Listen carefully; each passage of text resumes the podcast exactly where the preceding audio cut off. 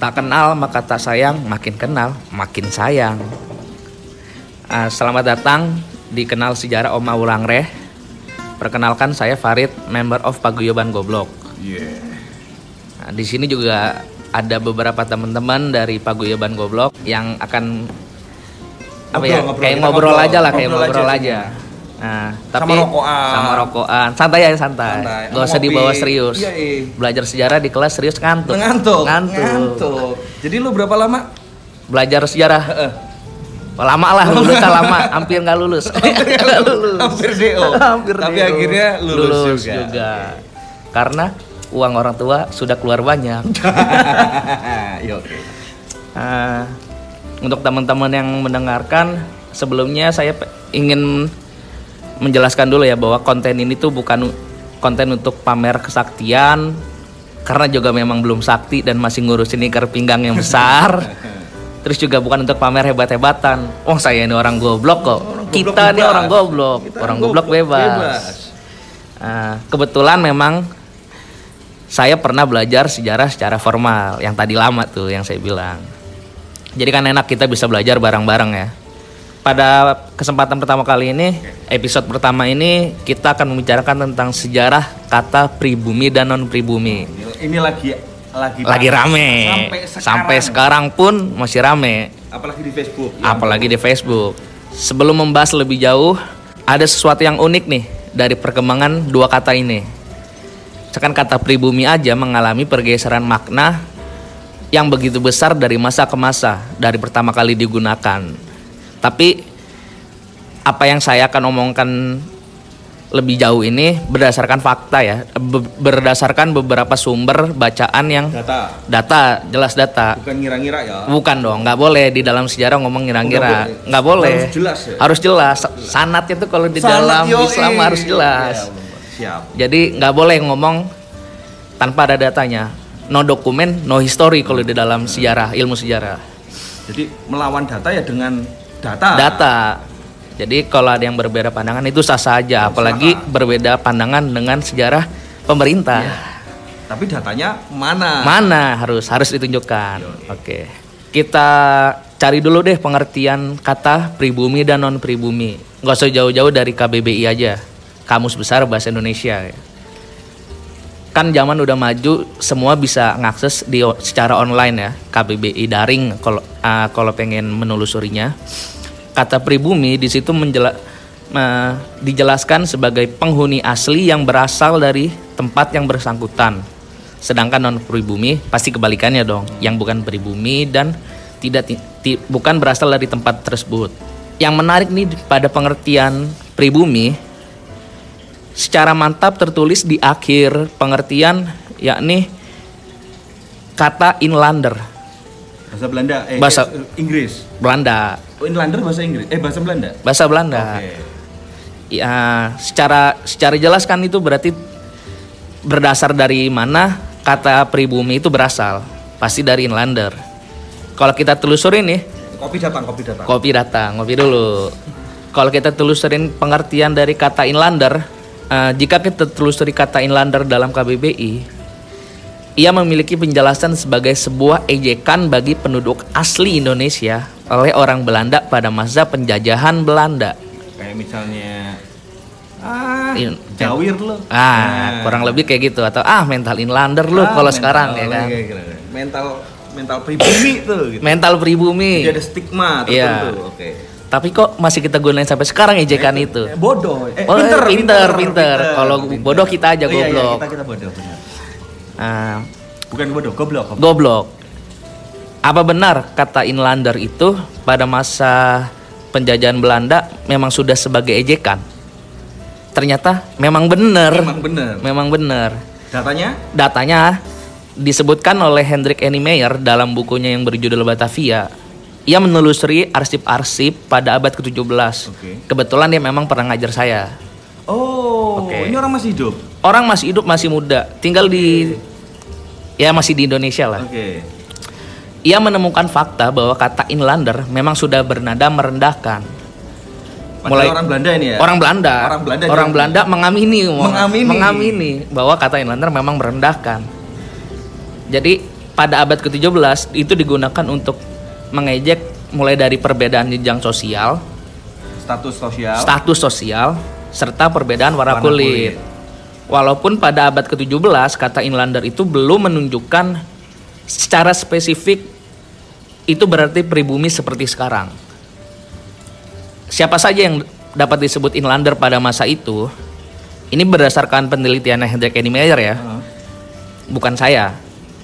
Saya Oke, cuman Hendrik ya? Hendrik, Hendrik Niemeyer. Kalau ada salah berarti salahin Hendrik. Enggak, enggak salah. Enggak Karena salah. berdasarkan nasib dia. Oh, berdasarkan nasib Berdasarkan ya? Oke, benar.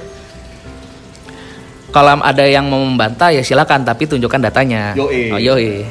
Jadi menurut Hendrik Niemeyer, kata inlander me- merujuk pada ungkapan sederajat untuk warga luar negeri, warga setempat, serta warga dari pegunungan. Selain itu, juga untuk menyebut warga Asia yang sudah atau akan memeluk agama Kristen, Oke.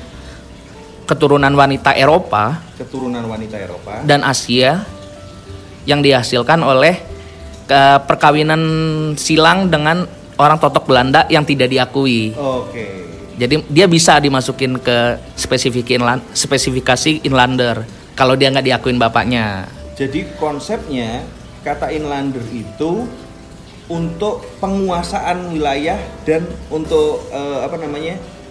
Wis pokoknya wilayah ini isinya itu cuma boleh A B C D E ini gitu inlander itu. Nggak juga, tapi dia lebih kepada nunjukin oh yang orang-orang yang ada di dalam pulau ini orang inlander itu. Oh. Sebenarnya secara tidak langsung gitu. Karena kan ada kepentingan ini, Bro. Ada kepentingan bahwa yang wanita Belanda Ah jadi pada pada masa itu abad ke abad ke-17 atau awal awal-awal orang Hindia Belanda da- orang Belanda datang ke Nusantara kan itu orang rata-rata laki-laki ya. ya Tidak ya, jarang sekali mereka perempuan. membawa istri atau perempuan. Ya. Jadi mereka banyak yang Kawin. kawin dengan orang asli Oh. sinilah. Jadi anak-anaknya Nyai-nyai. nyai, Yoi. pergundikan yoi. Yoi. Lalu ada keturunan wanita Eropa dan Asia yang tidak diakui oleh ayahnya. Ja- Keturunan Asia atau Eropa, Eropa yang tidak, di- diakui oleh ayahnya. Ja- Oke. Jadi kan pada Keturunan. keturunan, jadi kan pada mas Anaknya nyai. anaknya nyai. Oke. Karena waktu itu kan nggak boleh tuh mereka bawa ah, apa membawa istrinya atau memang Ya. men- dia belum menikah pada saat itu ke Nusantara pada saat itu. Oke, yang Jadi- paling bisanya kan si ini apa yang atas-atasannya banget. atas atasannya aja Yang itu pun yang kan- yang ke serdadu serdadu mah belum boleh makanya itu juga di Nusantara tercipta adanya guling guling guling jadi kan kalau tidur pengen kelonan si. Oke, oke. mereka oke. perlu itu Oke. jadi di Nggak ini beneran apa bercanda? Eh, kalau di lingkungan sejarah sih ini sudah cukup Udah cukup valid. sudah cukup valid walaupun Tapi, tapi emang bener, masalahnya bantal itu di luar.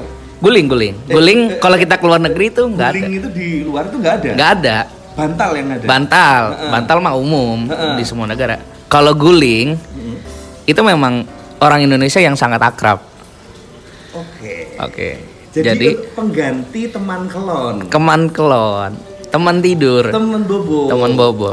Asik. Cuman nggak bisa berbagi keringat. Tapi tidak bisa mau berbagi keringat, nggak bisa. Lama-lama apek aja kan? Yoi. Yoi, oke. Lanjut. Eh, jadi kata inlander pada abad ke-17 itu memiliki makna dan pengertian yang begitu majemuk. Tidak tidak spesifik seperti yang kita kenal sekarang kan. Heeh. Kayak tadi kita ulang nih ya. Kata inlander menunjukkan untuk warga luar negeri, warga setempat serta warga dari pegunungan. Lalu juga merujuk kepada warga Asia yang sudah beragama atau belum beragama atau akan beragama Kristen, keturunan wanita Eropa serta Asia yang tidak diakui oleh ay- ayahnya. Jadi majemuk banget kan tuh kata inlander, nggak cuma merujuk ke salah satu. Eh, kita melompat nih kepada abad ke-19. Kenapa melompat? Karena itu tadi di dalam sejarah kan no dokumen no history. Jadi saya nggak bisa berbicara, Kalau nggak ada datanya. nggak ada datanya. Bukan maksud hati untuk melewatkan begitu saja, Abad tapi memang ke-18, tapi ya ya. kebetulan memang tidak menemukan. Iya. Eh, pada abad 19 pada hi- pe- pemerintah Hindia Belanda membuat sebuah klasifikasi berdasarkan undang-undang kolonial dengan urutan pertama orang Eropa berkulit putih. Hmm. Yang kedua, Vreemde Oosterlingen atau timur asing, yaitu isinya orang Arab, orang Cina, orang India, ya intinya timur asing lah. Timur asing. Timur asing. Serta inlander nih yang terakhir. Jadi urutannya inlander paling eh, paling bawah ketiga. Enggak. Nah, kalau misalnya dalam tiga ini itu mempengaruhi status sosial juga atau tidak? Jelas, Jelas. jelas karena kan urutannya orang Eropa paling tinggi. Oke.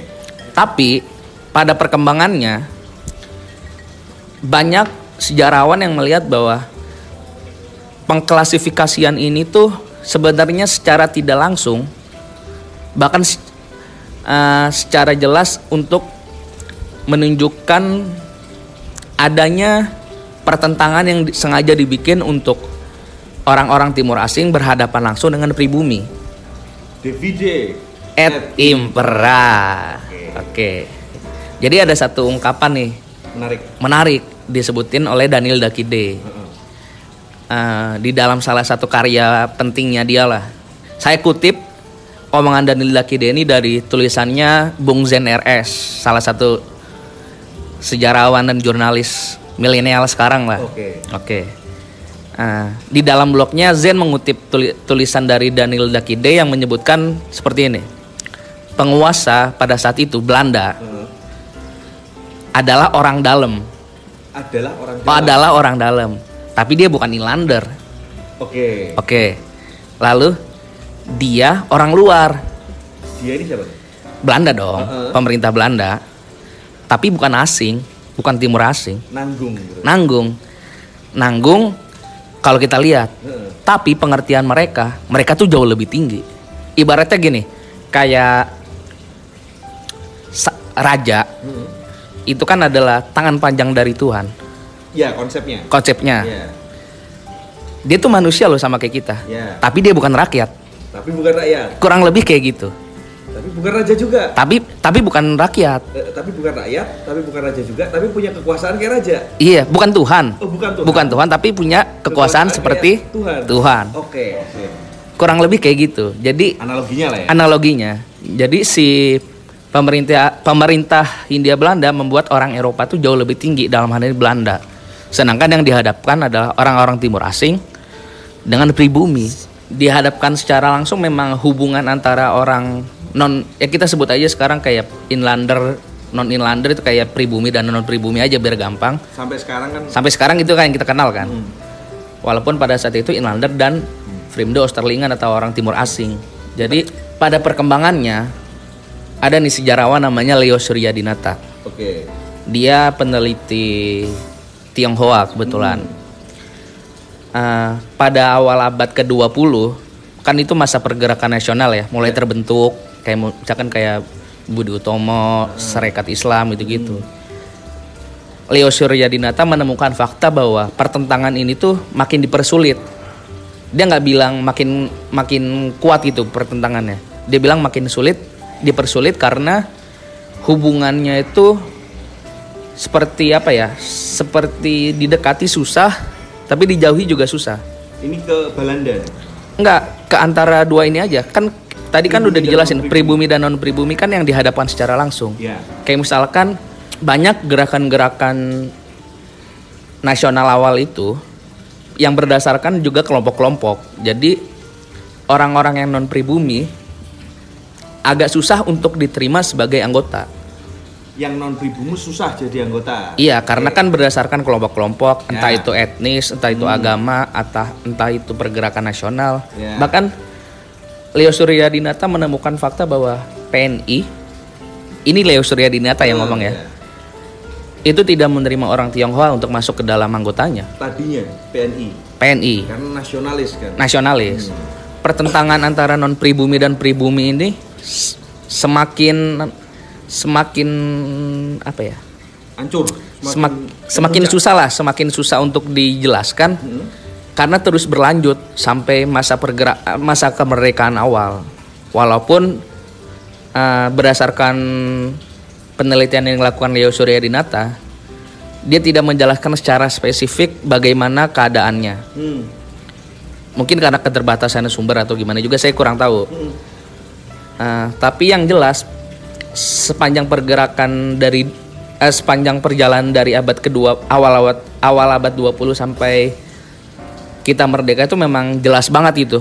Terlihat kayak misalkan dulu sebelum abad 20 yang menjadi orang dalam pemerintahan Hindia Belanda pada saat itu hanya boleh orang Eropa. Tapi ketika awal abad 20 orang pribumi udah boleh nih.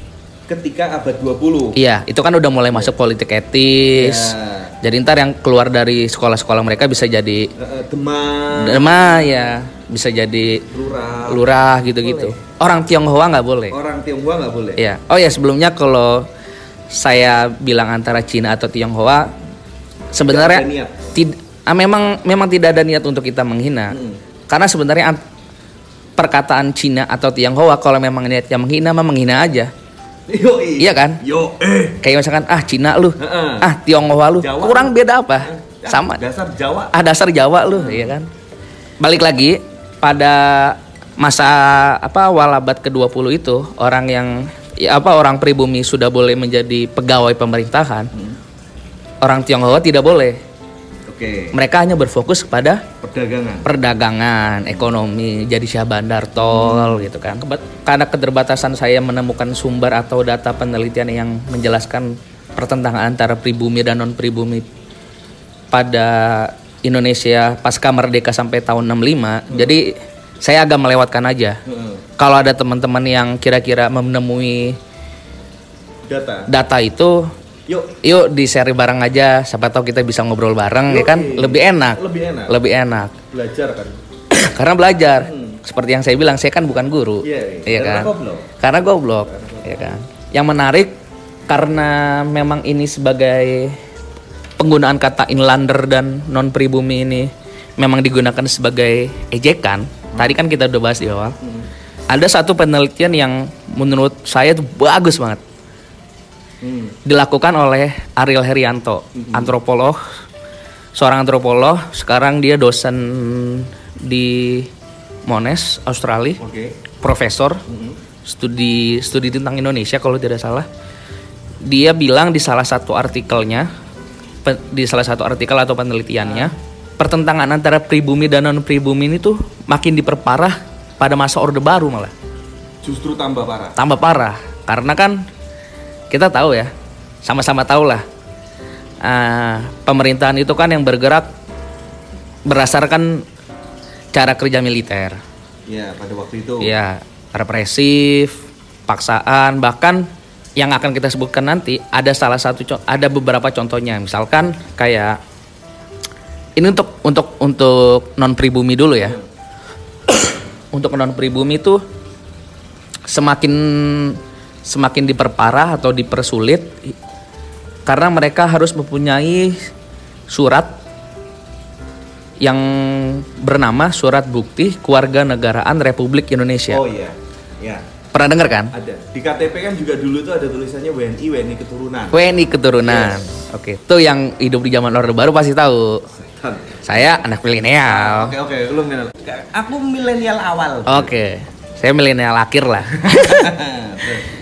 Ah, jadi bagi kaum non pribumi itu harus punya surat ini. ya. Ini kaitannya dengan kalau ki- kita pengen keluar negeri, misalkan pengen punya KTP atau gitu-gitu kan. Nah, tapi memang yang agak menarik, surat ini tuh udah udah merujuk hanya kepada salah satu etnis, Oke. etnis Tionghoa, yang kayak orang Arab tidak punya, India India nggak punya. nggak punya, Yang turunan turunan bule. Turunan bule. Eh, waktu itu turunan bule. Oh nggak tahu deh, gue Ah, belum tahu. Tapi Jadi kita turunan Arab, turunan India nggak ada. nggak ada, atau memang kita tidak menemukan Kita sumbernya. tidak menemukan sumbernya ya. Lalu juga dilakukan indo- indoktrinasi bahwa orang-orang pribumi itu selalu yang kalah. Orang-orang pribumi itu Selalu yang kalah. Orang-orang non pribumi selalu menang karena yang di- di- diidentikan semasa pemerintahan Soekarno pada saat itu orang-orang Tionghoa dari kalangan elitnya yang menguasai Perdagangan. perdagangan ekonomi. ini ada menarik nih. Inilah kenapa teman-teman kita yang apa namanya keturunan Mhm. Tionghoa yang sebenarnya sudah jadi bagian dari saudara-saudara kita juga itu kan banyak terjadi kecemburuan sosial sampai detik ini. Kenapa mereka lebih berhasil di perdagangan? Yap. Alasannya kalau aku ngomong sederhana, pada zaman itu mereka nggak punya pilihan selain berdagang. Yap. Yap. Ya jadi kalau mereka sudah ditempa sedemikian rupanya Dan ya secara wa- ya, eh, eh. dan secara turun temurun Dan- ya wajar. sudah diwariskan. Wajar. Wajar. Wajar. kalau kita akhirnya jadi pegawai dari turun temurun hanya memang itu dan akhirnya kita bisanya protes tok ya wa- agak wajar juga Ya, sih gitu Tapi Pak, aku ingin menengahkan sedikit. Hmm, Ah, orang-orang pribumi atau orang-orang non pribumi ha-ha. yang bisa disebut sebagai menguasai ekonomi itu cuman kalangan elitnya doang. sebenarnya iya Iya, tidak semuanya loh. tidak semuanya Kayak saya yang hidup di Lampung misalkan. oke ha. Banyak sekali teman-teman saya tuh orang-orang dari etnis Tionghoa dan slow baik dan Selobae hidupnya juga ya kurang lebih sama lah. iya Jadi masih perlu di perlu ditelaah lagi.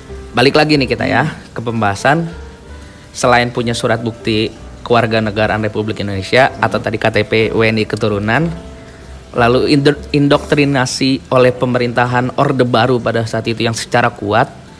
Terus ada juga nih salah satu lagi yang kita semua pasti pernah dengar. Adanya pemaksaan untuk mengganti nama pada tahun 66. oh iya Jadi yang namanya dinasionalisasi dinasionalisasi, asimilasi secara paksa. Jadi uh, kebetulan penelitian saya tentang orang Tionghoa, Arif Budiman, Heeh.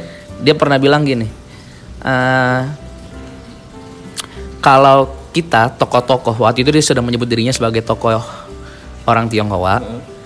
tidak mau mengganti nama dengan secara sukarela, bagaimana dengan orang-orang Tionghoa yang di bawah, yang dari dari non elit, Hmm. itu bisa mengi- bisa menghindari adanya pemaksaan menggunakan militer oleh pemerintah pada waktu itu pada waktu itu. Jadi sebegitu besarnya memang ketakutan pada saat itu. Hmm.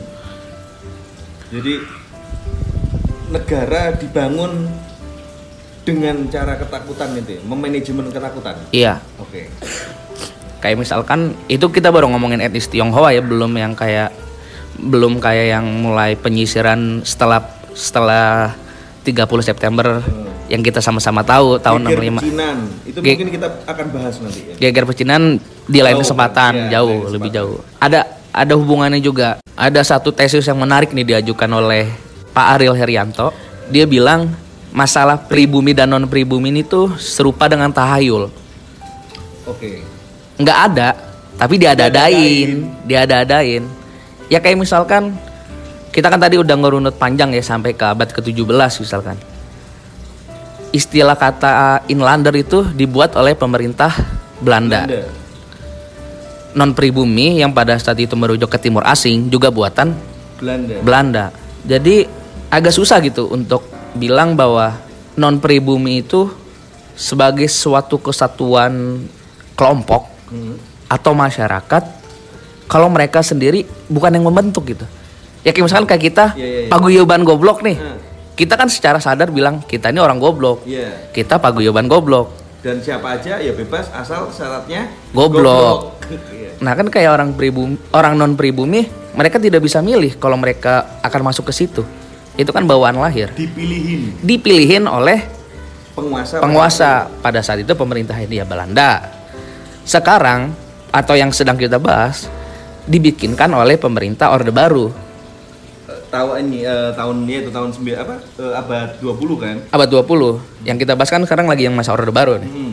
Nah, Lalu kapan cap atau label orang non pribumi ini bisa bisa digunakan secara tepat gitu? Hmm. Ariel Herianto bilang bahwa label tersebut bisa digunakan saat pemerintah memberikan label tersebut ketika kita akan mengurus surat bukti tadi, surat bukti kewarganegaraan. Suka-suka pemerintah. Suka-suka pemerintah. Ya itu kayak tadi misalkan yang ada KTP WNI keturunan Ya. atau surat kalau yang agak bukan keren sih, agak menyedihkan kalau sebenarnya. Agak menyedihkan kayak orang-orang yang tahanan politik tahun 65. Tapol ya. Surat bebas tapol misalkan. Surat berkelakuan baik Iya. misalkan. Eh, yang gue tahu sih itu cuma buat berkelakuan baik tidak pernah ditahan selama hidup oke. gitu aja kan. Untuk lamar kerja lah gampangannya. Ya sebenarnya kita kan semuanya sudah di dogma, Pak. Oh iya bener sih, bener. Jadi ya udahlah ya. Ya udahlah ya. Ya udahlah ya. Kalau misalkan dari tadi kan kita bahas kayak memang oh kata non pribumi ini tuh sekarang sudah makin mengerucut nih perkembangannya dari yang awal kita bahas pada masa orde baru misalkan mengerucut ke salah satu etnis saja. Hmm. Ternyata memang mau tidak mau, suka tidak suka, memang udah begitu. Ya Bentuknya. Ah, iya secara tidak langsung Dibentuknya. karena lewat indoktrinasi yang begitu kuat tadi. Ah, tadi kan yang kita udah bahas ya kayak yang non pribumi tuh non non pribumi mengerucut kepada salah satu etnis saja. Sedangkan yang kayak dulu disebut timur asing tuh kayak India, Arab nggak dimasukin lagi tuh. Hmm. Kita banyak lihat kan mereka sebut ya udah sebut orang Indonesia aja. Padahal banyak sekali orang-orang yang orang orang-orang atau saudara-saudara kita yang dari etnis Tionghoa itu jauh lebih nasionalis kayaknya. Yes. Kalau- Oh, luar biasa. Luar biasa gitu. Bahkan tidak sedikit yang secara personal kita kita kenal gitu kan. Yes. Memiliki nasionalisme yang begitu juga tinggi. Kalau sebelumnya Ariel Herianto bilang bahwa kata non pribumi itu atau etnisitas itu beras, ah, serupa dengan tahayul, tidak ada tapi diada-adakan. Hmm. Hal ini tuh berlaku juga harusnya untuk kata pribumi. Dari kata ciptaannya aja Irlander kan memang ciptaan oleh orang orang orang Belanda ya pada Iya. saat itu. Dari kata Inlander pun juga bahasa Belanda. Jelas dia ciptaan ciptaan gitu loh.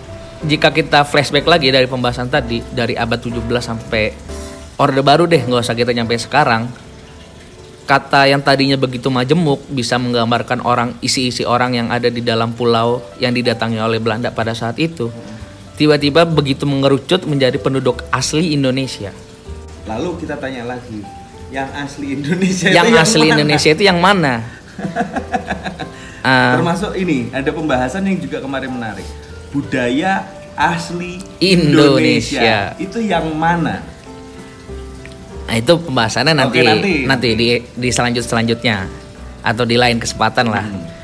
Tapi yang ingin saya obr- saya obrolkan kata pribumi sendiri menunjuk orang Indonesia asli itu agak susah. Kayak misalkan yang disebut pribumi asli Indonesia mana? Orang Jawa misalkan. Misalkan orang Jawa aja deh, orang Jawa juga masih bisa dipecah. Ya kan? Jawa mana? Jawa mana nih? Solo, Ya, Malang, ya. eh, atau Semarang, Ya. Jog- Jogja, Heeh. belum masuk gen, belum masuk Ken. belum masuk gen. Misalkan Genetik. kita separuh Mongol, Nah, ya kan? Itu itu ribet lagi, ribet, lebih ribet, ribet ribet. Terus juga kayak misalkan misalkan kayak adanya kesamaan fisik misalkan atau perangai. Heeh. Misalkan orang Jawa dibilang lemah lembut, santun, dia belum kenal orang Jawa yang pesisir apa gimana ya? Nah, Iya belum kan? kenal yang pesisir kan? Belum kenal yang pesisir. Heeh. Jadi baik kata pribumi dan non pribumi itu memang agak agak rancu gitu untuk digunakan dalam masa kini karena tanpa kita sadari kita masih membawa begitu banyak uh, label. label-label dalam diri kita. Misalkan sebenarnya itu sebenarnya ini tuh kekayaan orang Indonesia gitu. Kita bisa jadi orang Jawa bersamaan juga dengan orang Indonesia sekaligus juga orang Indonesia. Jadi kita punya punya banyak identitas. Sekaligus juga misalkan orang yang beragama apa pun itu.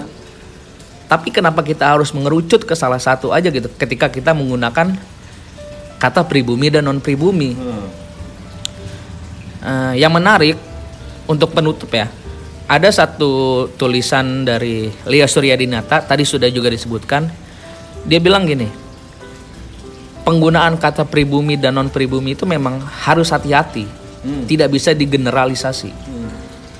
Kayak tadi kan kita udah jelaskan sedikit gitu, kayak misalkan orang Jawa aja harus di klasifikasi lagi tuh orang Jawa yang mana kelakuannya Jawa Timur, Jawa Timur, Jawa Tengah, Jawa Tengah, Jawa Barat, Jawa Barat, atau Jawa Pesisir. Jawa Pesisir. Orang Madura aja Iya. tidak mau disebut orang Jawa. nggak usah jauh-jauh orang Jakarta tidak mau dibilang Disebut orang orang Jawa, Jawa. Nah. padahal dia dari Pulau Pulau Jawa, Orang Sunda pun juga Tip. ada dua. Ada dua. Sunda Banten. Sudah, iya Nah, benar.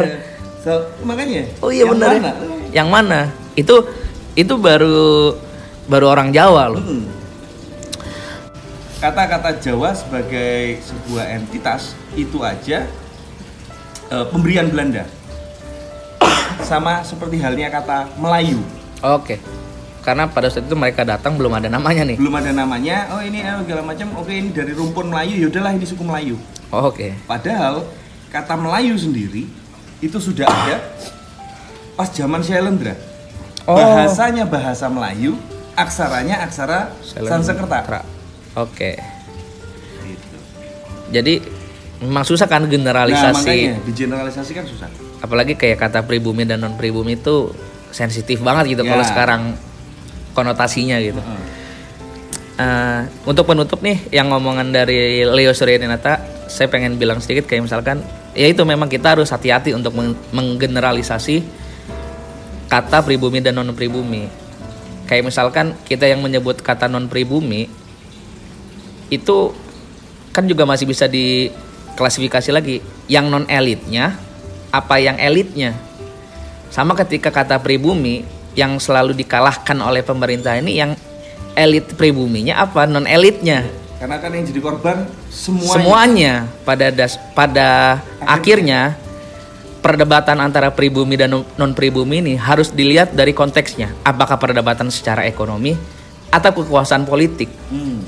jadi ya itu harus dilihat secara hati-hati lah nggak boleh digeneralisasi Aku lebih seneng ketika tadi ini juga akhirnya jadi penutup bahwa pribumi dan pri, non pribumi adalah tahayul tahayul yang nggak ada tapi diada-adain Hanya cuman untuk apa?